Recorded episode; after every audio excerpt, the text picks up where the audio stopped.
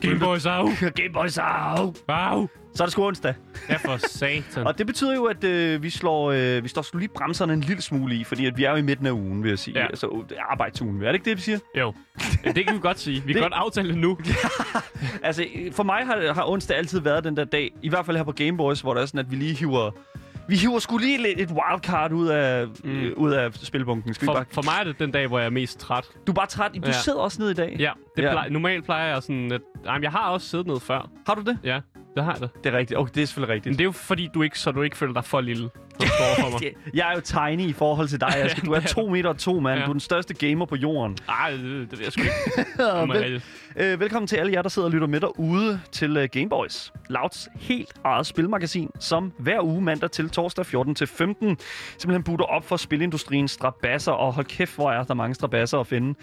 Fordi uh, vi giver jo både anmeldelser af nye titler, såvel som også lidt ældre titler. Mm. Uh, vi giver også en helvedes masse anbefalinger, interviews og selvfølgelig, uh, hvad kan man sige, uh, anbefalinger på digitale platforme, såvel som, ja, Ja. det er vel analog platforme. Ja, det er hvis, jo hvis vi snakker brætspil, så er det analogt. Ja. Lige- det, det præcis. er præcis det, man kalder det. Hvis det er, at øh, du lytter med for første gang, så kan jeg altså fortælle dig, at mit navn det er Daniel. Og mit navn er Asker, og i løbet af den næste times tid vil vi, Danmarks eneste og vigtigste gamer Yes. radioprogram, kigge nærmere på, hvad der rører sig lige nu og her i verdens fedeste kultur, nemlig spilkulturen. yes. Fordi i dag, så skal vi uh, tage et, uh, et godt og grundigt kig på de mennesker, som uh, bruger videospil på en lidt anden måde, nemlig en underholdningsmåde, hvis man kan sige sådan en underholdningsmåde. Ja, vi skal nemlig... Ja, jeg ved godt, jeg siger det rigtig dumt. øh, men vi skal kigge på nogle af de her sådan, YouTube-creators, som øh, bruger gaming i deres øh, videoer, og giver nogle øh, sådan, lidt anbefalinger på, hvad man kan, ligesom, kan tjekke ud på YouTube.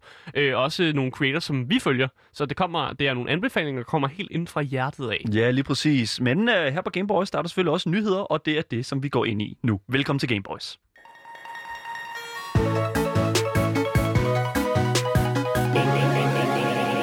Gameboys. Ja, som sagt, så er jeg lidt træt i dag. Øh, og hvis man nogle gange har prøvet at være lidt øh, træt på kontoret, øh, og måske en chef kigger, kigger væk, ikke?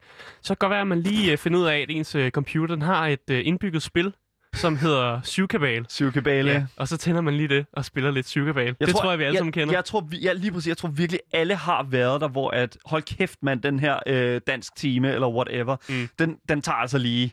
Den tager altså lige tre timer for meget, og det, det, er, kun time, det, er, altså, det er kun Teams undervisning, så det er lidt vildt, ikke? Ja. Men det er det der med sådan lige gå ind, solitaire, som det jo også hedder på, på, på, engelsk, På engelsk, ja. så, så er det jo virkelig at gå, gå, lige tage den der op, og så lige lægge noget syvkabale der, ja. ikke? Men grund til, at jeg ligesom jeg har helt den her snak om Syvkabal, det er fordi, der er kommet en, en Syvkabale-related øh, news, øh, hvis Ja, man det kan sige sådan. relaterer sig til, til, til nok det kedeligste spil overhovedet i hele Hov, verden. Ja, men nu, nu stopper du. Det er populært, og der er mange, der godt kan lide Syvkabal. Og du skal ikke snakke sådan der om Syvkabal. Jeg snakker når pænt. jeg er. Men Ja. Bithell Games har annonceret deres næste spil. Og det nye spil, de har annonceret, det hedder The Solitaire Conspiracy. Åh, oh, gud. Og Solitaire, det er ja, det amerikanske, eller det engelske navn for syvkabale. Så spillet går egentlig bare ud på, at du spiller syvkabal med, med twist. For de lover nemlig, at der vil være story campaign, der vil være extra powers and effects, og der vil være time attacks og skirmish modes i det her syvkabal-spil. Hvad fanden det betyder, det har jeg ingen idé over, men det lyder fandme action-packed, hvis Det- jeg, man skal sige noget. Ja, altså det der er med det, det er jo, at altså, det som Be- Bethel Games øh, har lavet før, det er jo øh, blandt andet det spil, der hedder Thomas Was Alone. Mm. Øh, Og John Wick Hacks. og John Wick Hacks, som ja. Jo også øh, fik en lille smule, sådan, hvad kan man sige, en popularitets Mm. øh, opstrømning. da Begge det kom ud. spil er blevet modtaget rimelig godt. Ja, øh, så de kan godt finde ud af at lave spil. Så man skal ikke, øh, man skal ikke undervurdere dem, bare fordi de laver et sygebalspil. Men det der også er med det, det er jo, at, at det er jo ikke så lang tid siden, vi så altså hele det her Tetris-effekt, hvor der ja. Sådan, at, at der blev lavet Battle Royale-spil ud af Tetris. Mm. Så jeg tænker sådan lidt, altså sådan, der er jo ikke nogen spilgenre, øh, genre, eller for den sags skyld, øh, nogen... Ty- altså, altså, det er jo en ting, som, som er relativt todimensionel i sådan mm. forståelsen af, hvad syvkabale er. Det er også let at forstå. Det er let at forstå. Det er godt at bygge videre fra, synes jeg. Jamen, det er det. det, det kan et eller andet. Jeg ved ikke, hvorfor jeg er så intrigued det her. Men altså, jeg er virkelig, altså, jeg er virkelig, virkelig på kanten af mit sæde for at se, hvad helvede de har tænkt sig at gøre for ligesom at revolutionere noget mm. her, fordi at, altså, Altså, de kalder det jo for et strategi-solitaire, hvis man kan det. Altså et strategi spil Ja. Og det handler egentlig om at redde en masse sådan, agenter, som er blevet tabt rundt omkring i verden. okay. Øh, og de lover simpelthen også, at der vil være en masse cutscenes. Øh, og det var en ting, jeg aldrig nogensinde skulle forestille mig, at jeg ville se cutscenes i et syvkabal-spil. Øh, men at give hele det her meget simple spil en historie, og ligesom bygge videre på det, det, altså det simple format, de har, synes jeg faktisk er en okay idé. Ja. Øh, det svarer lidt til at lave øh, ministryger, The Campaign Game eller sådan noget. Men i, selv det vil jeg sådan faktisk mere kunne sådan se for mig et eller andet minestryger, fordi du kan sådan, du kan jo, du kan jo Okay, så du er i den lejr. Du så du er putte- ministryger gang. Ja, ja, jeg er selvfølgelig. syvkabal- syvkabal gang. det er helt sikkert. Minestryger gang er jo øh, klart altså mere, hvad kan man sige, øh, ja, det vil være mere lige til at lave et, mm. Et, et udvidet spil, fordi det jo netop handler om de her bomber her, og sådan, der, er lidt, der er lidt sådan chance på det. Syvkabal, det er jo bare det der med sådan, Ja, men der er jo ikke her kommer der, lig toeren på træeren. Ja, men der er folk, der aldrig nogensinde har forstået ministryger, så det er derfor syvkabal gang, de vinder, fordi de har, de har sådan en universel forståelse. Jeg vil, jeg, vil, jeg vil gerne stå her og argumentere for, hvorfor at det er meget bedre at lave et ministrygerspil med en story mode. Men øh, helt ærligt, så synes jeg, at jeg vil sgu egentlig bare gerne se, hvordan Bethel, altså, de, Ja, hvordan de det kommer til at se ud. Hvordan helvede går... Ja, jeg vil... Jeg glæder mig. Kæmpe kudos til dem. Uh, følg dem på Twitter. Uh, Mike Bethel hedder ham, mm. som uh, har tweetet omkring den her nyhed her. Uh, find ham på Twitter, og jeg kan se, der er blevet skrevet en hel del omkring, hvad sådan visionen har været med det her spil her. Uh, og nyheden, som vi har br- bragt her, den kommer selvfølgelig fra IGN Nordic.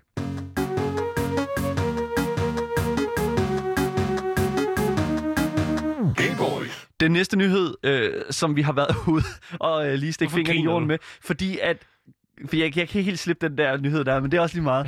øh, det der er med det, det er, at det er 10 år siden, at vi sidst hørte noget fra øh, en relativt kendt Hmm. Valve-franchise. 10 år lang tid? Oh my god, kommer der et nyt Half-Life? Nej. Åh. det, det, Åh. Eller, jeg siger ikke noget. Nå, Ja, hvad øh, Øh, ved du, som jeg ikke ved? jeg, jeg, jeg ved en hel masse, for jeg har spillet nogle spil, som du ikke har spillet. Ah. Nå, nu skal du... øh, 10 år, det er jo enormt lang tid for et spil, øh, og det er meget få, der ligesom formår at sådan, ligesom holde sig selv sådan relevant mm. Mm. i, i vores, sådan, hvad kan man sige, konstant bevægende øh, sådan aktualitets gamerverden industri. Wow. Øh, men det er altså det, som øh, der nu er sket et eller andet sted for øh, Valves zombie-univers Left 4 Dead. Det er simpelthen formået at holde sig selv øh, relevant i 10 år. Mm. Øh, og må, grunden til, at jeg siger det, det er altså fordi, at øh, Left 4 Dead 2 sidst fik, der, altså fik deres sidste opdatering for 10 år siden. Mm, det forstår vi godt. Ja, men det har altså simpelthen ikke stoppet den dedikerede fanbase, der altså er til det her kæmpe store spil, øh, med at blive ved med at udvikle på spillet. Mm. I Altså simpelthen at lave de her øh, altså mods, som Ja. man selv kan lave, øh, og så er de gået sammen og, og, og mere sådan snakket med hinanden, og ligesom i samme spil fået lavet nogle mods, som faktisk er næsten er bedre end det originale spil. Ja, fordi mods er jo det her, altså kan man sige, tilføj, den her tilføjelsesindhold, hvor at almindelige fans mm. kan sidde og udvikle på spillet, mm. Selvom at at der er man- så nogen som for eksempel Bethesda har været meget imod det førhen i forhold til mods, mm. Og endda har puttet sådan mods bag sådan en, en paywall, det her med, at du skulle betale for mods. Mm. Øh, men Steam og Valve er meget åbne omkring det, og har også deres, hele deres sådan, community-område, som hedder den her Steam Workshop. Og øh, det er altså det, som der har været sket i de her sådan, 10 år, hvor at der lige så stille er blevet lagt mere og mere på. Øh, nogle af mine yndlingsmods til Left 4 Dead, det er, at du kan lave alle zombier om til Teletubbies. øh, du kan lave øh, The Witch, som er et af de her, en af de her fjender. Hende, der skriger, øh, hende, der skriger helt ja. vildt. Øh, hende kan du lave om til en sandwich. Så En du- sandwich. Ja, du laver hende om til en sandwich. Øh, og så kan okay. du, øh, hvad hedder det nu, øh, lave øh, tanken, et andet monster i spillet, om til Donkey Kong. Okay, det, Det er, jo, fa- sjovt. det er jo fantastisk, ja. Og så kommer der Donkey Kong-musik, når tanken kommer. Wow, Det- okay. jeg synes, det kan det- jeg godt get behind. Og det er jo alt det her sådan meget sådan overfl- overfladiske sådan indhold, som der har været normen, i hvert fald for mig. Mm. Mm. Men der er altså også nogen, der sidder derude og er en lille smule mere ambitiøse med det, som, det, det indhold, som de sidder og udvikler. Og det er altså øh, nu, øh, at vi får den længe ventede øh, opdatering til Left 4 Dead 2 øh, 10 år efter. Opdateringen den hedder The Last Stand, Mhm. der kommer til at introducere en massiv mængde af nye tilføjelser, såsom for eksempel et nyt story map, og det er jo en ting, som Øh, ja, altså det er jo vidderligt bare en, en, en, en historie, der foregår med de samme karakterer fra mm. Left 4 Dead-franchisen, øh, bare 10 år efter. Øh, så er der de her 20 survival maps, som er sådan nogle game, game mode maps, hvor du skal sådan holde dig selv i live. Øh, også sådan kendt meget fra sådan for eksempel øh, øh, Call of Duty-spillene, hvor du skal spille mod, overleve mod zombier, der prøver at komme ind et sted. Mhm. Øhm, og så er der opdateringer til player versus player, og det er jo sådan en ting, hvor at der er nogen, der spiller som øh, de her specielle zombier, Øh, og, altså reelle spillere, og så er nogen, der spiller som de her survivors. Mm. Mm. Øh, og så skal man ligesom prøve at, at overmande det andet hold, øh, for ligesom at vinde. Jeg elsker PvP Mm. øh, på den måde. Det synes jeg er mega fedt, specielt når at der er sådan divers øh, spillerbasis Mm. øh, fra Left 4 Dead allerede. Der er også kommet nye crispy animationer, øh, yes. så mange af de animationer, som er spillet, de har ligesom fået en lille øh, opdatering, så de bare siger, de ser bare mere fed, øh, mere sprøde ud, Yes. man kan sige sådan. Ja. Øh, og der er også kommet nye voice lines ind, som er voice lines, som har været altså, gemt i spillets kode, men aldrig nogensinde blevet brugt. Ja. Og dem, dem er de nyheder frem og har brugt dem. Yes. Og der er også kommet nye nærkomstvåben, som er en ting, som jeg er rigtig glad for. Ja. Øh, og jeg så i traileren, at der var en god høtyv, som en blev brugt. og en skovl. Ah, perfekt. Det er fedt. Jeg, elsker jeg, det. jeg synes, det er mega nice, fordi at det er jo det, som mods kan gøre, og en modding community. Mm. Det er simpelthen, at de kan, de kan, jo be, de kan jo sidde og lave gratis arbejde for Valve. Mm. Mm. Og altså, jeg tænker jo, at Valve er jo ude og rent faktisk og reklamerer også for den her opdatering. Og, og, det er jo bare et, et, et, hvad kan man sige, en god... Øh, man kan jo se, at der har været et godt forhold imellem den her fansene og selvfølgelig Valve Mm. øh, til at få det her øh, manet på benene, og det synes jeg er mega nice. Jeg er ja, rigtig nu, glad for nu det. siger vi, du er nice, men man kan også se det på den anden måde. Er det ikke lidt Valve, der udnytter sådan en lidt en gratis arbejdskraft? Selvfølgelig er det det, men jeg vil også våge påstå, at når at det er fans, som har startet hele det her initiativ, Mm. mm. og har vil få noget ud af det på den måde, lave det fra, altså af fans til fans, så vil jeg faktisk sige, jo, så er det måske en lille smule, altså at Valve udnytter det her arbejde, men ellers ville der ikke have været noget som helst, altså sådan nyt til Left 4 Dead-franchisen overhovedet. Så jeg tænker sådan lidt, det er jo en, det er jo en win-win situation Ja. for både fansene og selvfølgelig for Valve. Også sådan lidt, og, og i, hvis man ser på den anden side, så er det jo sådan mere en anerkendelse, at, at, de, at de her fans har lavet det her stykke arbejde, og så kan det mindste, man kan gøre, det er at lave det til en, en rigtig update, og Ja. ligesom give den den officielle status, som det, det har brug for. Ja, lige præcis. Øh, den her ud, øh, udvidelse, som man jo kalder den her opdatering, den kommer altså i morgen, torsdag den 24. september 2020. Og øh, vi glæder os altså virkelig meget til at se, hvordan folk de kommer til at tage imod det her fan-projekt. Øh, og øh, vi kommer selvfølgelig også til at selv at prøve det.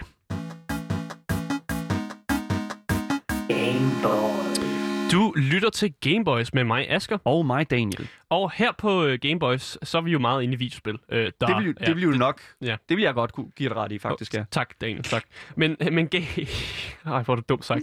Men gamingkulturen er jo meget større, end man måske lige går og tror. Og derfor vil vi altså, i dag gerne udvide, altså, hvad vi snakker om, og, og hvad vi også faktisk også anbef- anbefaler her på Gameboys. Fordi normalt der anbefaler vi jo bare spil. Ja. Øh, men i dag så skal vi snakke lidt om nogle øh, YouTube-kanaler, som har et interessant take på, hvordan man kan bruge elementer af, af gaming til ligesom at underholde med. Yes, lige præcis. Og det er jo ikke så meget...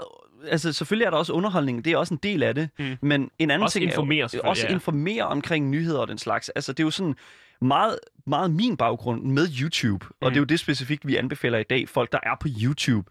Det er jo, øh, hvad kan man sige, virkelig dygtige kunstnere, altså øh, dygtige øh, komikere, Mm. altså journalister, folk, der rent faktisk bruger deres hjerteblod altså på at producere noget, Mm. som er udelukkende til andre. Ja, og folk, der putter rigtig meget tid i det også. Ja. Altså, det er jo ikke bare noget, der smider, folk, der bare smider ting op. De mm. altså, putter rigtig mange timer bag det. Ja, og jeg synes også at lidt, at det, at det kan også godt fungere lidt som en, en, sådan, en, en måde for, for jer lytter derude, og sådan at forstå, hvor mig og Asger måske kommer lidt fra. Mm. Fordi at meget af det, som jeg har tænkt mig at fremhæve i dag, det er altså indhold, som, som jeg lader mig inspirere af. Mm. Og lader mig, altså sådan, hvad kan man sige, respektfuldt øh, inspirere af. Fordi altså, jeg kan jo ikke... Man, det er jo det der med, at man kan se noget, og så kan man lade det ligesom sætte sit aftryk i sig. Mm. Mm. Og øh, i, når jeg, da jeg sådan gik igennem den her sådan øh, den her liste her af mine præferencer på YouTube, der kunne jeg godt mærke, at der lige var sådan en... Altså, der var sådan, okay, det er altså sådan, jeg er et eller andet sted. Det er, sådan, det er der, mine interesser ligger, øh, og det er lidt farvet. Men lad os, jeg synes Jamen, bare, vi skal komme ind enig. i det. Jeg er helt enig. Jeg synes, vi kan ja. Gå ind i det, og Asger, du er jo den første til at anbefale en YouTube-kanal. Ja. Hvad har du med? Øh, jeg har taget en meget populær YouTube-kanal. Ja. Øh, en, som måske mange har hørt om, eller måske lige kommet forbi, og måske set en enkelt vild, øh, video med øh, ham, der hedder MadPat, Mm. mm. øh, som har den her kanal, der hedder The Game Theorist. Øh, og han laver de her altså, videoer, hvor han egentlig bare laver teorier på videospil. Øh, og det vil sige, at han kigger altså, videospillets historie igennem, øh, og så finder han på en teori, øh, og så researcher han omkring det, og så prøver han ligesom at, at få evidence, altså få, altså få en, en bekræftet, at den her teori, han har, er rigtig, øh, og ligesom bringer den frem og siger, det her, det, det er en, en, en helt ude i shot in the dark, men det er det her, jeg tror, øh, historien handler om. Og det er mega interessant at finde ud af, øh, hvis man for eksempel bare har spillet spil, og man måske ikke har man har ikke lige altså, set de små detaljer, og man har måske bare set det overall historie, men så kommer han altså og, og tager lige et nyt take på, hvordan det ser ud. Men Ja. øh, vi har altså et klip med, øh, yeah. som jeg bare synes, øh, vi skal spille. Her kommer The Game Theorist. Hello, Internet. Welcome to Game Theory, the show that spent years trying to convince you that your favorite video game characters are all evil imposters. And today, I'm taking it to its logical conclusion by convincing you that all your loved ones are also evil imposters. That's right. Today, we're covering Among Us, a $5 indie game from 2018. Ja, that- øh, i den her video, der er han ved at snakke om Among Us, øh, og han snakker her om, øh, hvis man ser videoen, så snakker han om, hvordan man er næsten er garanteret på at vinde et spil, øh, Among Us. Øh, og Among Us er det her spil, hvor man altså lader som om, at man er på et, eller man lader ikke som om, man er mennesker på et skib, øh, og så er der en person, som, øh, eller to personer, eller flere for sin skyld, som er imposters, altså personer, som øh, la- lader som om, de ja. er ikke er rigtig crew members, og de skal så slå de andre crew members ihjel. Øh, og så skal de normale crew members ligesom finde ud af, hvem imposteren er. Øh, og her i videoen, der øh, giver han tips, altså tips til, hvordan man er næsten er garanteret på at vinde. Mm. Øh, og det er jo som sådan ikke en rigtig en teori, men mere sådan en, Øh, hvordan kan du ligesom perfektionere det her spil? Øh, og jeg synes også, at de ligesom leger det med det her koncept af, hvad er en teori egentlig? Øh, ofte går de også meget ned i sådan noget øh, videnskab. Øh, og Ja. især det, der jeg kan huske lige øh, øh, på gefylen her, det er en video, hvor at, øh, de kigger på Fallout-universet og er sådan lidt, okay, hvordan kan man skabe rent drikkevand i det her univers, når alting er radioaktivt, øh, og det er rigtig no-no at drikke radioaktivt vand, fordi Ja. det, det Det ødelægger er meget god kroppen. mening, ikke? Ja. Men altså også en ting, som jeg synes, der er fedt ved game, The Game Theorist på YouTube, det er altså også den der sådan meget, den der grundighed, der. Mm. er i altså deres arbejde. Man kan mærke, at, der, at de har siddet meget intenst med alt det her materiale mm. Og, og kigget meget kritisk på det og meget sådan øh, altså sådan, sådan, sådan næsten sådan forskningsbaseret, ikke? Altså Ja. sådan det er jo fra, virkelig fra et øh, altså til et punkt hvor jeg næsten vil sige at det sådan er det er lidt overgjort. Ja, Men det er fedt. mega overgjort, og, og nogle gange tager han jo faktisk også fejl. Øh, ja, og ja. han, han har jo en langkørende serie, hvor han øh, ligesom laver teorier på det, der hedder det, den spil-franchise, der hedder Five Nights at Freddy. Øh, ja, og han jeg tager tror, altid fejl med den jeg, serie. jeg tror, at han har et lille beef med ham, øh, øh, Scott, øh, Scott Har- Hawthorne, tror jeg, han hedder. Ja. Scott Cro- jeg kan ikke huske hans navn. Scott hedder hans fornavn. Scott, ham, der ja. har lavet Five Nights at Freddy's. Ja. De har lidt beef sammen, for jeg tror, han, han laver historien om med vilje for at forvirre ham her, Matt Pat, for The Game Theorist. Øh, og det, det, det er bare lidt sjovt, faktisk. Ja. Øh, men de her videoer fungerer virkelig også godt i lydformat. Ja. Øh, jeg vil sige, mange af de her videoer, dem ser jeg faktisk ikke sådan visuelt. Øh, jeg har dem bare i ørerne, når jeg skal fra A til B. Ja. Øh, så jeg synes bare, at det fungerer perfekt til en person, som måske er interesseret i at, at komme bagom nogle videospilsteorier. Det skal lige siges, at alle de kanaler, som vi har tænkt os at fremvise i dag, de er altså engelsktalende. Mm. Så hvis det er, at du øh, har lidt svært ved det, altså, så vil jeg anbefale dig at øh, kigge i øh, hvad kan man sige, øh, den her podcasts beskrivelse, mm. øh, hvis du lytter til podcasten, øh, og simpelthen se øh, alle linksene, mm. øh, fordi der kan du simpelthen finde øh, direkte links til alle de kanaler, som vi taler om i mm. dag. Jeg vil gerne fremhæve en uh, YouTube-kanal nu, og uh, det er en kanal, som jeg har fulgt uh, siden, uh, ja, lad mig bare sige det som det er. Jeg har, tror, jeg har fulgt den siden 2012. Uh, Jamen dog. det er en relativt uh, ældre kanal, og det er altså uh, en, en, det er en, enkelt, uh, en enkelt person, mm. som har formået at lave nogle sindssygt interessante videoer. Det er selvfølgelig, øh, det er selvfølgelig videoen, øh, eller ka- YouTube-kanalen Video Game Donkey. Mm. Øh, Donkey, eller Jason Gastro, som han jo hedder på, øh, på helt fantastisk øh, amerikansk, øh, så er han er jo en amerikansk YouTuber, øh, som startede sin karriere med at udgive, udgive øh, YouTube-videoer, hvor han spillede det her vanvittigt populære spil, øh, League of Legends.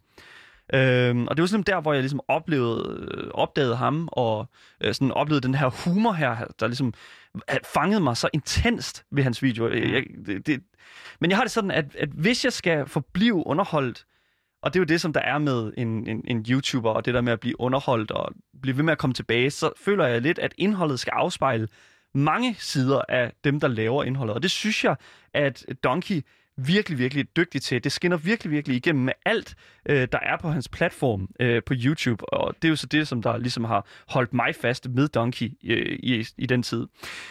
Men om så omkring 2015, så udgav Donkey en video, hvor han fortalte, at han var færdig med at lave videoer om League of Legends, for ligesom at fokusere mere på sådan en divers sådan indholds, øh, et diverst indhold på hans YouTube-kanal. Mm. Og selvom han virkelig var nervøs, øh, hvad det ligesom ville gøre for øh, hans karriere, fordi det var virkelig en stor del af ham, så viste det sig virkelig at være præcis det, som hans indhold havde brug for. Mm. Og det var, jeg synes, at dengang, der synes jeg, det var helt fantastisk at sidde og se ham ligesom brede sig ud i andre spil, fordi han var jo andet end League of Legends. Men kan man ikke også godt lave den pointe, at han er mere øh, altså en komedie, hvad hedder det, en komiker øh, og en underholder, end han er en, en hardcore gamer, hvis man kan sige det sådan. Nej, fordi at han er virkelig en entertainer, ja, men han er altså Han er også begge en, dele, Han ja. er virkelig begge dele. Ja. Altså, han er virkelig intens, når det kommer til sådan, mm. altså, når det kommer til alle spil. Altså, hvad den fyr, han ikke kan formå at, at klokke ind af timer i et spil, det er virkelig vanvittigt, fordi at, altså, efter at han ligesom fik lov til at sprede, brede sig ud, der kunne man virkelig se, hvor markant bedre han havde det, og hvor markant bedre, at det, han producerede, det ligesom øh, blev. Og det var blandt andet de her sådan årlige opgørelser for året, der gik omkring de her spil, som der udkom i det år. Og øh, jeg har tænkt mig at fremhæve en video, som han øh, lavede for øh, året 2017, og det var jo altså ikke så lidt, der kom ud det år, det var blandt andet en udvidelse til øh, det her Shovel Knight, som jo er vanvittigt stort, og selvfølgelig også Knack 2, som jo er hans absolut yndlingsspil på Xboxen. Øh, men øh, det kommer selvfølgelig her. I feel like everybody got what they wanted this year. RPG fans got Divinity 2 and Persona 5. You sick bastards out there got this Neo game that makes me want to die. Robot Shoot was pretty funny. Uh, Yakuza Zero, you know, Chicken Manager, still playing some Overwatch. I thought Doomfist was a great addition. I love the way they rolled them out with the missing Infinity Gauntlet. Uh, PUBG was a game that was released. Resident Evil 7 revived the original style of the franchise, but without the terrible controls. Then you had Edith Finch, which was basically a video game adaptation of Gone Home. Samus Returns was really fun. And Ukulele, which raised $2 million, got its ass kicked by Hat in Time, which raised 300000 Så det, der er med Video Game Donkey, det er mm. jo, at han, han, han har en kommentar på alt, føler Det jeg. var meget... Øh, der, var, der skete meget i det her klip, Ja. synes jeg.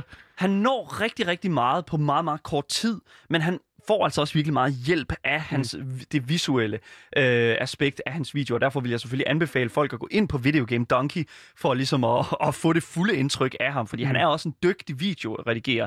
Øh, Ja, det er det er han altså virkelig, og, og, men, men det der også er med det, det er jo, at han, han giver jo for eksempel Ukulele, som jo er lavet af øh, dem, som faktisk lavede Banjo and Kazooie, det her vildt fantastiske gamle Rare-spil, mm. øh, udvikleren Rare. Øh, der, han fik jo lille, gav jo lige sådan en lille jab i siden til Ukulele, og sagde, at øh, det var faktisk rimelig skrald, og blev trynet fuldstændig af det her andet platformerspil af Hat in Time, mm. øh, som formåede at optjene ha, altså en tredjedel, eller faktisk en fjerdedel, jeg tror faktisk en femtedel af, hvad Ukulele formåede at optjene igennem det her Kickstarter-projekt, mm. og alligevel fik bedre, altså havde bare bedre indhold.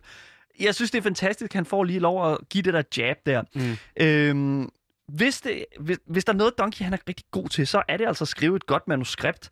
Han har lavet en, noget helt, nogle helt fantastisk øh, øh, anmeldelser.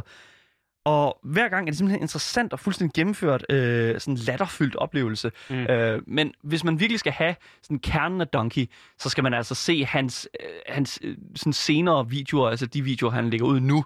Fordi det er altså virkelig en raffineret version af, hvad man kan mærke, han er komfortabel mm. med. Og øh, jeg kan stærkt anbefale ham. Video Game Donkey. det øh, næste spil her, eller ikke spil, det næste YouTube-kanal her. Jeg er så vant Den, til at sige den spil. ligger på ryggraden, Ja, jeg vil ja. godt give det ret. det næste YouTube-kanal her på listen, øh, det er en kanal, som jeg har valgt. Øh, og jeg er stor fan af D&D. Øh, det er vist ikke nogen hemmelighed, og jeg tror, vi har været meget rundt om det, at jeg virkelig godt kan lide det her. Øh, og der findes jo en masse YouTube-kanaler derude, hvor de, altså, hvor de sætter sig ned og spiller D&D. Øh, og det, det kan være meget fedt, øh, hvis man lige har to timer, hvor man vil se nogle, nogle rigtig gode, altså dygtige mennesker spille D&D. Men det er ikke det, jeg skal anbefale i dag. Jeg skal faktisk anbefale en lidt anderledes kanal. Øh, fordi det er en kanal, der hedder Man Shorts. Øh, og navnet har faktisk ikke noget med D&D at gøre, men, øh, men det, det er lidt sjovt. Men det er mere sketchbaseret, D&D, de har. Øh, de har de her 5-10 minutter sketches, øh, hvor det, det egentlig går ud på, præmissen er, øh, at vi har en gruppe af mennesker, der skal spille D&D, øh, og DM, altså Dungeon Master, ham der styrer spillet, han er altid lidt irriteret på dem. Øh, så han prøver altid ligesom at, at switch det op hver gang, øh, hvilken edition de spiller. Øh, så det ender med, at de, de kører nogle vildt mærkelige editions. Så normalt, hvis man har spillet D&D, så kender man jo, at der er forskellige, altså, der er forskellige editions af D&D. Men her er det fuldstændig altså, mærkeligt. De kan spille øh, sådan konspirations-edition. Øh, de kan, What? Ja, de kan spille me- altså, mekanisk øh, edition, eller vampyr edition. Altså, det bliver sådan nogle mærkelige ting, hvor øh, karaktererne, som spiller sammen med DM, de er i, i den her mærkelige edition, som det er. Okay. Øh, og det klip, jeg ligesom har taget med i dag, det er, hvor de spiller Florida Edition. Øh, og det vil sige, at de lader som om, at de er de her waggos fra Florida, som bare laver fuldstændig rav i den. øh, og det synes jeg bare, vi skal høre lidt af. Okay. I really didn't want to do this, but here we are. A hurricane is projected to hit Florida within the next few days. What are you going to do to prepare? Well, today's a big day for me. I'm renewing my wedding vows with my husband, Bruce. He's a Ferris wheel. You're married to a Ferris wheel. We're bound by flesh and steel. Great. So Sarah is marrying carnival rides. What are you doing, Waylon? I'm, uh. I'm gonna finish spreading my wife's ashes. I've been taking her to places that meant a lot to us. Where are you spreading them today? Lynn's Crafters. Wonderful. Ja, så øh, det første, man hører, det er hende der Sarah, som øh, hun har giftet sig med et Ferris wheel. Men øh, det sjove er, Det er Florida. en, ja, en, diskla- en disclaimer her. Hver gang de, de har lavet otte Florida Editions episoder, og hver gang, så alle de karakterer, de spiller, det er rigtige mennesker i Florida, der har gjort de her ting. Øh, og ham, Dungeon Master, han sidder altid og er ved at, altså, han er ved at dø indeni, kan man godt mærke, fordi det er simpelthen totalt gakket, at øh, ja, for eksempel, at Sarah har giftet sig med et Ferris wheel. Øh, men jeg føler virkelig, at hvis man er inde i D&D på den måde, jeg er, og man ikke er interesseret i at se de her timelange videoer, så er det her meget, meget mere spiseligt format, fordi det er mere sketchbaseret, og også nogle lidt situationer, man måske kan nikke genkende til. Jeg ved godt, at det her det var meget ude i hampen. Men Det var lidt, det var lidt, Ja. det var lidt ekstremt. men ofte er der altså også nogle situationer, hvis man, når hvor man selv har spillet D&D, at man, man kan være sådan, ah, det har jeg faktisk også oplevet øh, med mine spillere, eller ja. med min Dungeon Master, det her. Mm. Øh, og så er det bare blevet lavet til et, et vildt sjovt sådan sketch, øh, altså et, et sketchformat, som bare fungerer vildt godt. Øh, ja. Og jeg føler også, at den her YouTube-kanal burde have mange flere subscribers og øh, altså følgere, end den har nu. Øh, den ligger vist under, øh, under en halv million, så det er jo stadig en god following. Øh, Det men- er ret godt. men jeg synes stadig, at det fortjener helt klart mere. Øh, og som sagt, nogle af mine yndlingsvideoer, det er altså de her Florida Edition øh, videoer, som man kan finde derude. Øh, så jeg synes, at folk skal give det et øh, kig, hvis de er into that. Game, game, game, game, game, game boys. Hvis du skulle være i tvivl, så lytter du altså til Game Boys, som den her skiller også sagde, Ja. ja. med mig, Daniel. Og mig, Asger. Og vi er altså i gang med at gå igennem nogle uh, YouTube-kanal-anbefalinger Ja. i dag. Altså nogle YouTube-kanaler, som vi altså religiøst tuner ind til, hver gang okay, der kommer en ny video. Religiøst og religiøst. Nå, jeg tænker, hver gang der kommer en ny video, så kigger Ja. man der lige ind Ja. i hvert fald. Ja. Og Ja. altså indtil videre, der har det jo altså været en uh, relativt god liste. Mm. Øh, men den næste kan man sige, anbefaling, der kommer fra mig fra YouTube af, det bliver altså en lidt mere altså, journalistisk Mm. øh, anbefaling. Du fordi... er så professionel, Daniel. det ved jeg nu ikke, om jeg er. Men det, der er med det, det er Laura Kate Dale, Mm. eller Laura K. Boss, som jo hun også kalder sig selv, øh, er en af mine helt store idoler, som øh, både begår sig i, altså, som, i den her industri selvfølgelig, men, men, men også, øh, altså selvfølgelig professionelt, men, men også er sådan en, en, en del af et, et sådan underholdningsaspekt, Mm. kan, jeg- kan, jeg sige, og det kommer jeg selvfølgelig lidt ind på. Hun er en transkvinde, der forstår at skrive og berette om diversitet og repræsentation i videospil. Og det synes jeg er et emne, som jeg føler har brug for at blive, altså, Mm. blive, altså få et kæmpe stort spotlight på sig. Og det er altså ikke alle, der har ordforrådet til at gøre det godt, men det føler jeg virkelig Laura K. Boss, hun gør. Øh, det, som hun gør rigtig godt, synes jeg blandt andet, det er, at hun kalder... Øh, hun, altså, det er et klart... Øh, hun, hun har bare en virkelig, virkelig professionel tilgang til rigtig mange Mm. aspekter af øh, videospil. Og hvis det er, at I, hører, at I øh, jer, der lytter med, øh, hørte vores Tell Me Why, Mm. øh, Så brugte vi jo noget, noget lydklip, som hun har lavet. ja, vores anmeldelse der. Så Ja. ja. vi brugte ikke et lydklip, men vi øh, henviste til en video, hun Mm. har lavet omkring øh, hele Tyler, som jo er Ah, en ja, trans mand. Øh, hele hans sådan, repræsentation i øh, gennem Tell Me Why's øh, sådan, historie. Mm. Mm. Og det var altså en virkelig god video. Øhm, og det, som der også er med det, det er, at i lang tid, der har hun jo også skrevet for den her tidligere britiske afdeling af Kotaku. Den, er ikke, den findes ikke mere desværre. Den blev lukket her øh, øh, faktisk tidligere på måneden. Øh, men der var hun altså en del af det, og skrev øh, artikler derfra. Virkelig gode artikler omkring alt muligt inden for spilverdenen. Øh, men hun har altså også en YouTube-kanal, hvor at hendes show Access Ability kører semi-regulært. Mm. Og jeg siger semi-regulært, jeg tror faktisk, det kører ret regulært alligevel. Mm. Øh, hun gør ret meget for det, øh, og selvom at produktionsniveauet måske ikke nødvendigvis er så højt, øh, og det er så noget som, at mikrofonen er måske ikke af højeste kvalitet, så synes jeg alligevel, at indholdet øh, virkelig fremhæver netop de aspekter mm. af spil, som der ofte er rigtig underrepræsenteret. Og jeg kunne godt tænke mig lige at spille et lille klip fra det her øh, show, hun, øh, hun har kaldt Accessibility, øh, hvor der sådan, hun forklarer rigtig godt, hvad det går ud på, øh, og selvfølgelig handler lidt omkring måden, som folk med øh, disabilities, som hun jo kalder det, øh, bliver repræsenteret i spil. Det kommer her. Hello, everyone, and welcome to another episode of Accessibility. It's a show on YouTube where I talk about the video game industry, accessibility, and representation. Basically, how can we help more people to play games and more people to see themselves in the games they play? A couple of months ago, back in June 2020, I did a video about The Last of Us 2 and how that game basically acts as a new benchmark for what developers should be aiming for if they want their game to be accessible to disabled players. From putting in a bunch of settings for difficulty to putting in a bunch of settings for people with coordination difficulties to the ability to play the game entirely sightlessly. The Last of Us 2, I believe, is right now the best game you can point to and say this is how to do accessibility for disabilities in video games. Jeg, kan, jeg, jeg elsker den måde, hun forklarer det, fordi det er uden tvivl et... Og, altså, det, er jo, det er jo et super, super godt manuskript, hun står og læser op fra, og det er jo også hende selv, der skriver det. Men, mm. som hun også siger her jo, der er det jo, hun fremhæver de her ting, som jeg virkelig føler, der er virkelig, virkelig lidt altså repræsenteret i det i sådan det, det, spilmediet. Mm. Øhm, det her med sådan at øh, anse The Last of Us Part 2 som en øh, benchmark, et, som hun kalder ja. selv benchmark, men også det her med sådan at sige, spillet var vidderligt det, øh, altså så benchmark til, til industrien mm. at kigge på, og hvordan skal vi lave fremtidige spil til folk, der ikke spiller traditionelt. Mm. Og altså og ikke kan spille traditionelt. Og det gør hun bare sindssygt godt, og det gør hun altså bare virkelig well performed. Men er vi, er vi enige om, det er også hende, der har skrevet den her bog, som handler om, om video, øh, videospilsnumser? Yes, uh, Things I Learned from Mario's Butt. Um, det er jo en... Det er jo en Altså, det er jo det, og det er jo også det underholdningsaspekt, mm. som, jeg, som jeg lufter lidt for. Hun er jo en, en entertainer også, men altså, det der er med det, det er, at hun, hun er et, et individ, som formår at få så meget mening og så meget, altså sådan... Altså, der er bare så meget indhold i, hende, i hendes sådan, hvad kan man sige, præsentationer, og hende, altså, hun fremhæver bare alle de ting, som jeg føler. Hver eneste gang det kommer, der er det bare sådan, wow, det her, det har jeg bare ikke læst om noget andet sted. Så jeg kan virkelig anbefale Laura K. Boss, mm. eller Laura K. Dale, Hun som er også meget kalder aktiv på Twitter, ikke? hun er vanvittigt aktiv på Twitter. Hun er simpelthen fantastisk og øh, gl- glad for at svare tilbage. Og øh, jeg kan simpelthen ikke andet end øh, altså, hvad vil man sige, øh, anbefale hendes øh, bog, der lige er kommet ud, der hedder Uncomfortable Labels. Mm. Øh, bestemt kig nærmere på det. Hun er virkelig dygtig til at skrive. Det er øh, klart en anbefaling fra mig i hvert fald.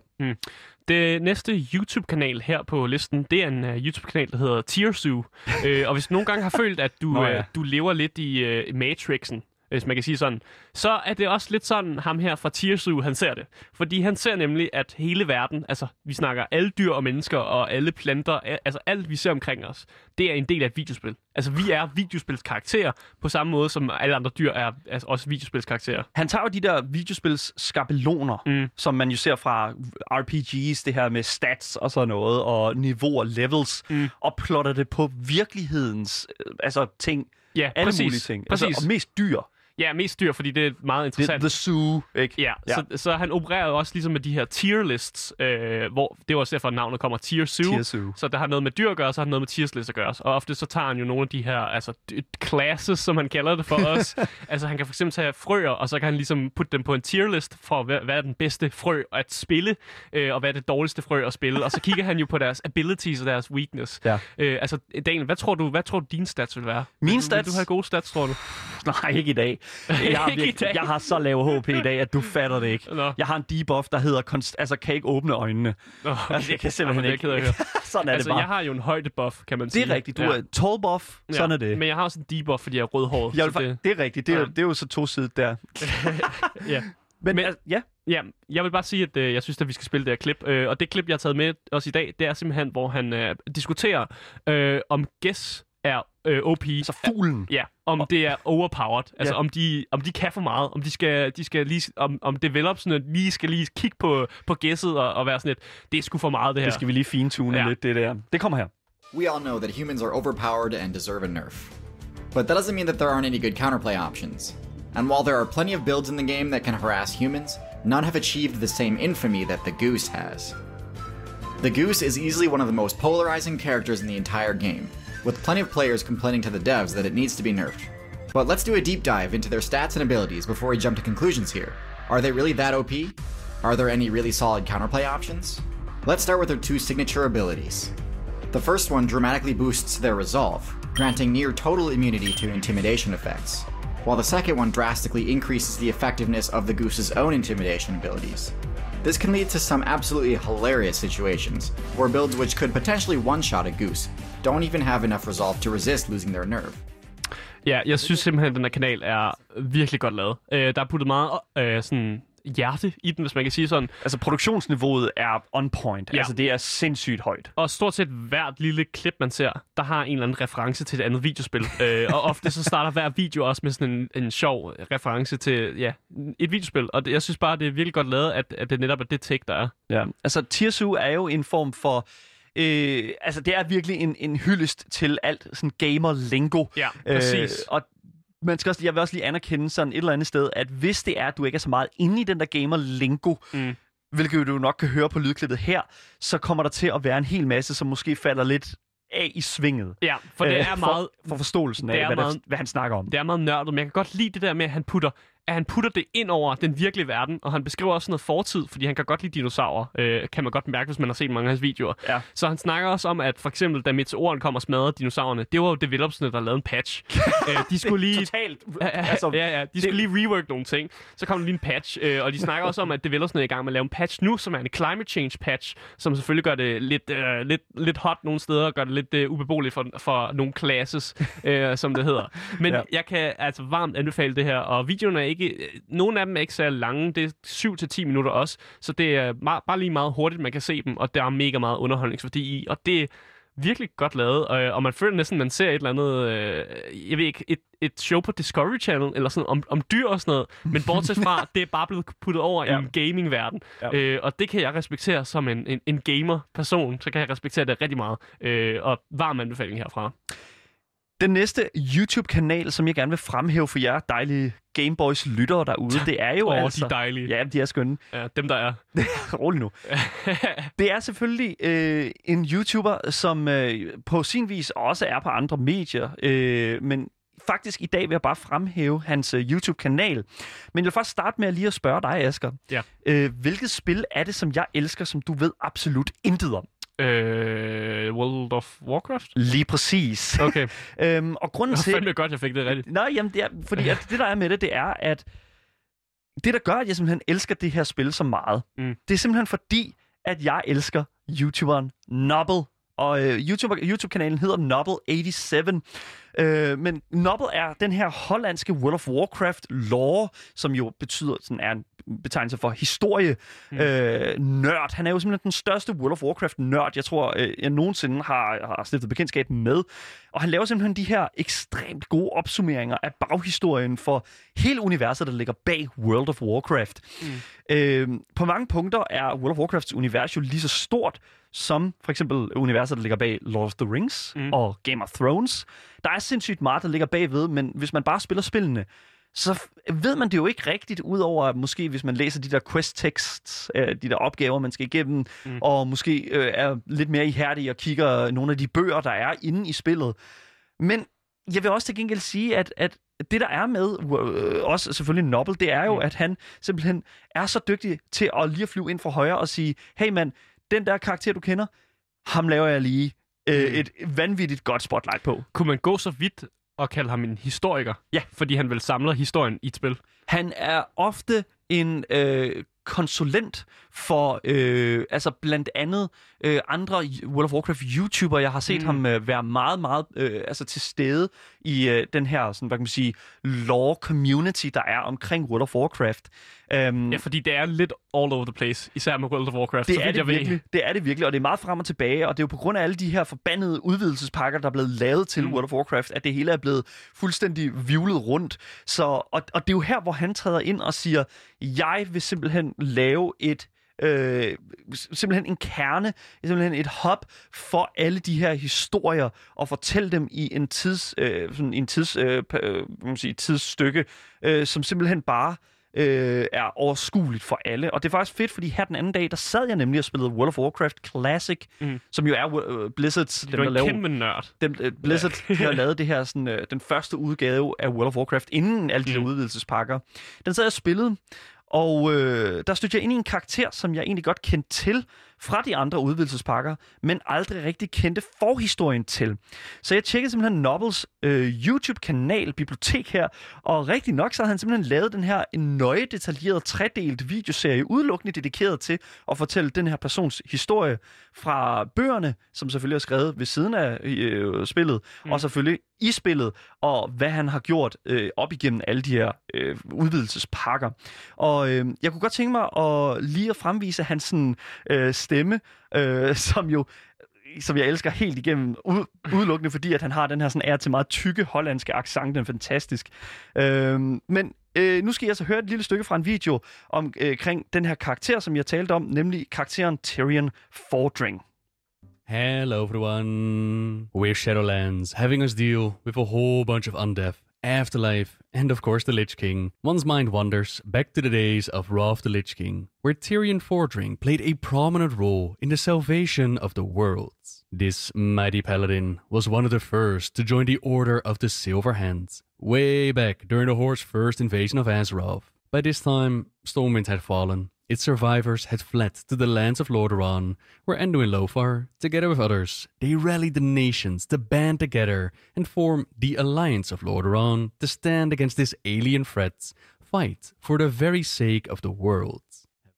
Du kan jo godt høre... Jeg kan virkelig godt høre den accent, og Det- jeg synes, det er lidt sjovt. Det er vanvittigt ja. godt, fordi at alligevel, udover, selvom at den er meget tyk, så synes jeg alligevel, fordi at produktionsniveauet er, som det er, han har jo en god mikrofon, han er meget mm. sådan til stede, og har den der sådan inkluderende sådan karisma i øh, hans fortæller, fortæller øh, stemme. Mm. Øh, altså, det er, det er jo uden tvivl, altså en af de bedste, øh, sådan, hvad kan man sige, ligesom du talte med om, omkring game theory og MatPat, og det der med sådan at bare kunne have det kørende, uden sådan rigtig at være... Man behøver ikke se video. Nej, men lige Nej. Præcis. Selvom jeg faktisk vil sige, at han er rigtig dygtig også til at inkludere billeder, øh, som ligesom fortæller, hvor er det, vi er i universet på Azeroth og alt det, altså verden World of Warcraft fun- foregår i. Altså, så er han virkelig dygtig til at få, få os ligesom med på, øh, altså med på historien og få os med på lejen omkring det her med og sådan at leve sig ind i historien. Og det er altså, hvis det er, at du har brug for noget til at lige at høre, når du ligger og falder i søvn, eller har brug for noget til at slappe af med, så kan jeg altså stærkt anbefale Nobel og hans mange, øh, hvad kan man sige, højt producerede øh, historier omkring World of Warcraft og alt det historie, der hører til. Mm. Den næste øh, YouTube-kanal øh, her på listen, som jeg har sat på, øh, det er faktisk en YouTube-kanal, som øh, man måske, hvis man har fulgt med i Gameboys, så har man hørt, at jeg nogle gange har sagt, at øh, der er forskellige synd i forskellige spil. For eksempel, øh, hvis man har dubstep i sin øh, reklame for et videospil, så, Uh. ja, så er det det, jeg kalder en synd. Det er en synd. Men der findes øh, en YouTube-kanal, som er dedikeret til at finde synd i øh, videospil, altså sins. Øh, og der findes også en, der er dedikeret til at finde det i film, og en, der er dedikeret til at finde det i serier. Så mm. der findes et helt sådan univers af de her syndefindere. Øh, men den her kanal hedder Dartigan, Dartigan Ja. øh, er dedikeret til at finde synd i videospil. Øh, og det vil sige, at han øh, tager et, et hvilket som helst spil, og så tager han simpelthen historien, og så kører han hele historien igennem, og så hver gang der er en synd, så siger han, her er en synd, øh, og så giver han en, en lang øh, forklaring på, hvorfor det er en synd, øh, og så har han en lille counter oppe i hjørnet, som ligesom sådan tæller op, hver gang der er en synd. Øh, og så til sidst, når videoen er slut, så har øh, videoen så en, altså en, en synd. Øh, det kan placeres på en eller anden, et, et, range, et sådan scoreboard på en måde. Ja. Der er måske 76 synd eller sådan noget. øh, og jeg synes Ja. bare, det er mega fedt, fordi han er bare, altså, nej-hat-manden. Øh, han har jo altid nej-hatten på, fordi at han skal finde synd i ting. Så selv øh, spil, som han måske godt kan lide i virkeligheden, der er han øh, ultra fokuseret på det negative. Øh, og det kan et eller andet, for det holder en øh, fast til jorden. Også øh, selvom man måske er glad for, for mange spil, øh, så kan man lige se sådan en video og sådan, okay, jeg kan godt se, det her giver ikke nogen mening. Øh, og det her er faktisk en synd, fordi det er noget, vi ser konstant i videospil. Øh, og den video, jeg ligesom har taget med i dag, det er, hvor han øh, snakker om Ghost of Tsushima, som er et spil, som jeg virkelig godt kan lide, og det kunne du Og også som godt vi også har anmeldt her på ja, programmet. Ja, det har vi også anmeldt her på programmet. Øh, men der sidder han også og, og, og, ligesom, og snakker det igennem. Og han er vildt god til at lave de her yberlange sætninger, øh, hvor han, øh, det lyder mega intelligent, og det kan være lidt svært at følge med. Øh, men nu synes jeg alligevel bare, at vi skal spille klippet.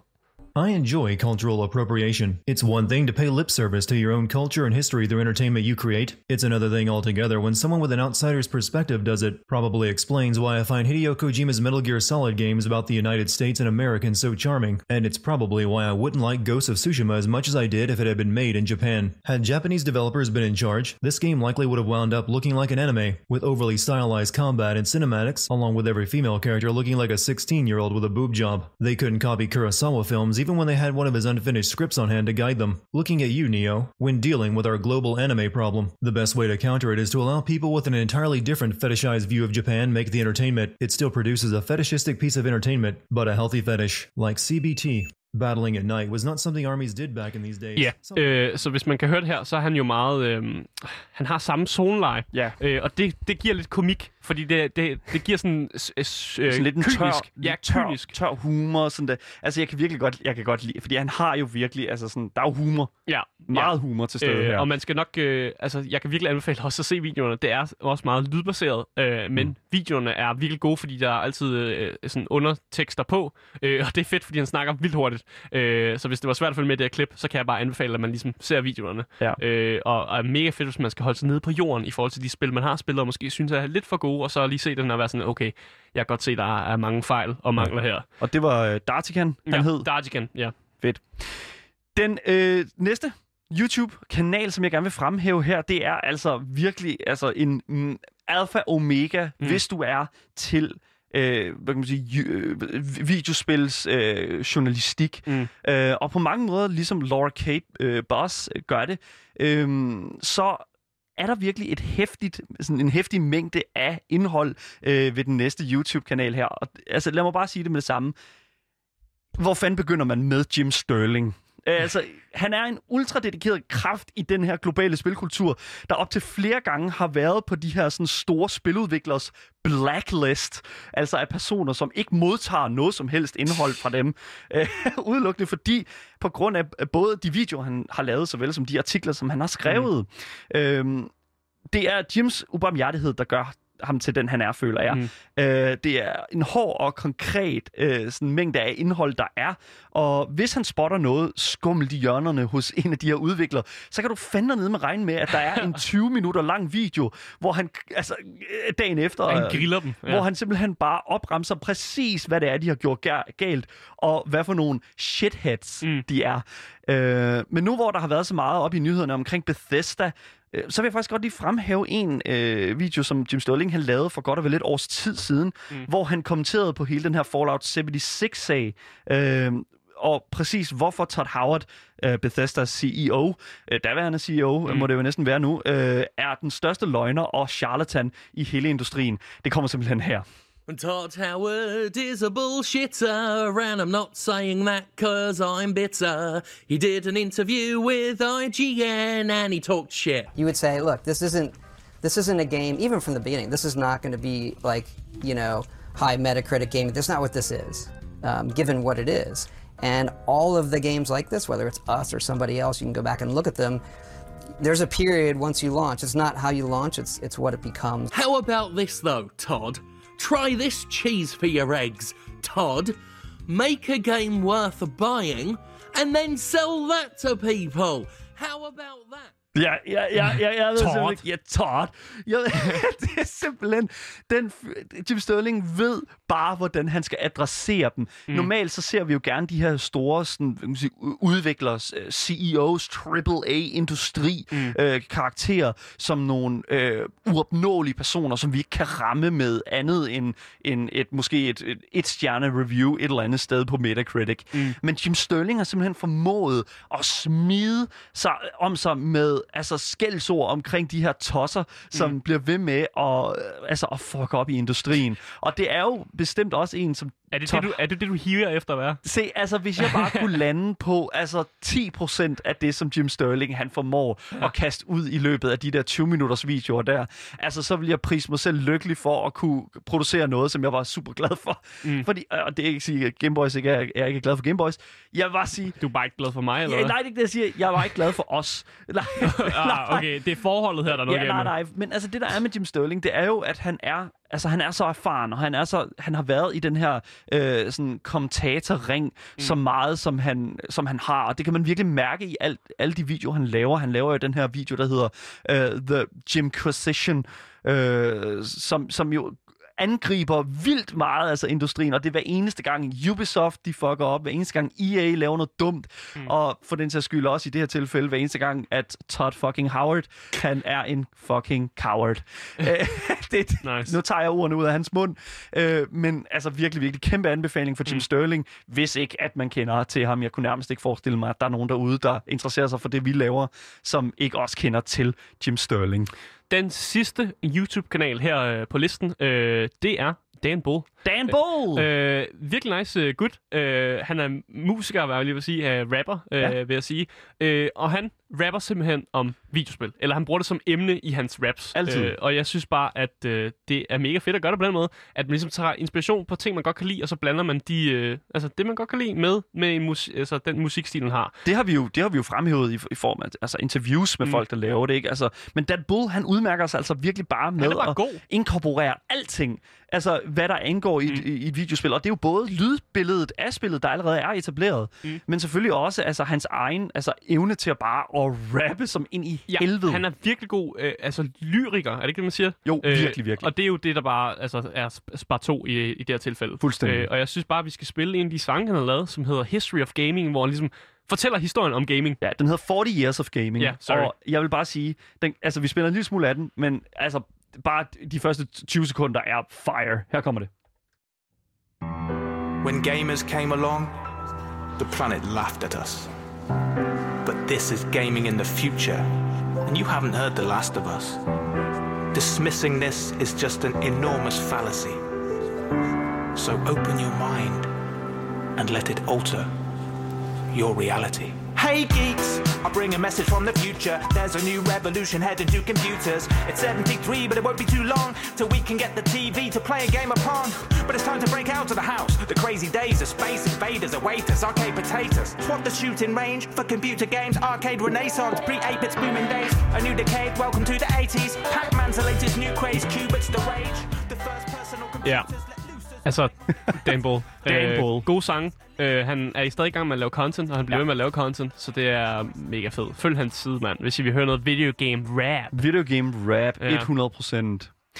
Vi har jo været igennem en hel del i, øh, i, altså af de her YouTube-kanaler i dag, og øh, hvis det er, at I ikke har lige har nået at få dem alle sammen med, så ligger alle dem, som vi har øh, bes- øh, anbefalet i dag, altså nede i beskrivelsen på mm. podcastens øh, sådan, beskrivelse. Så Ja. øh, du kan altså finde links til dem der.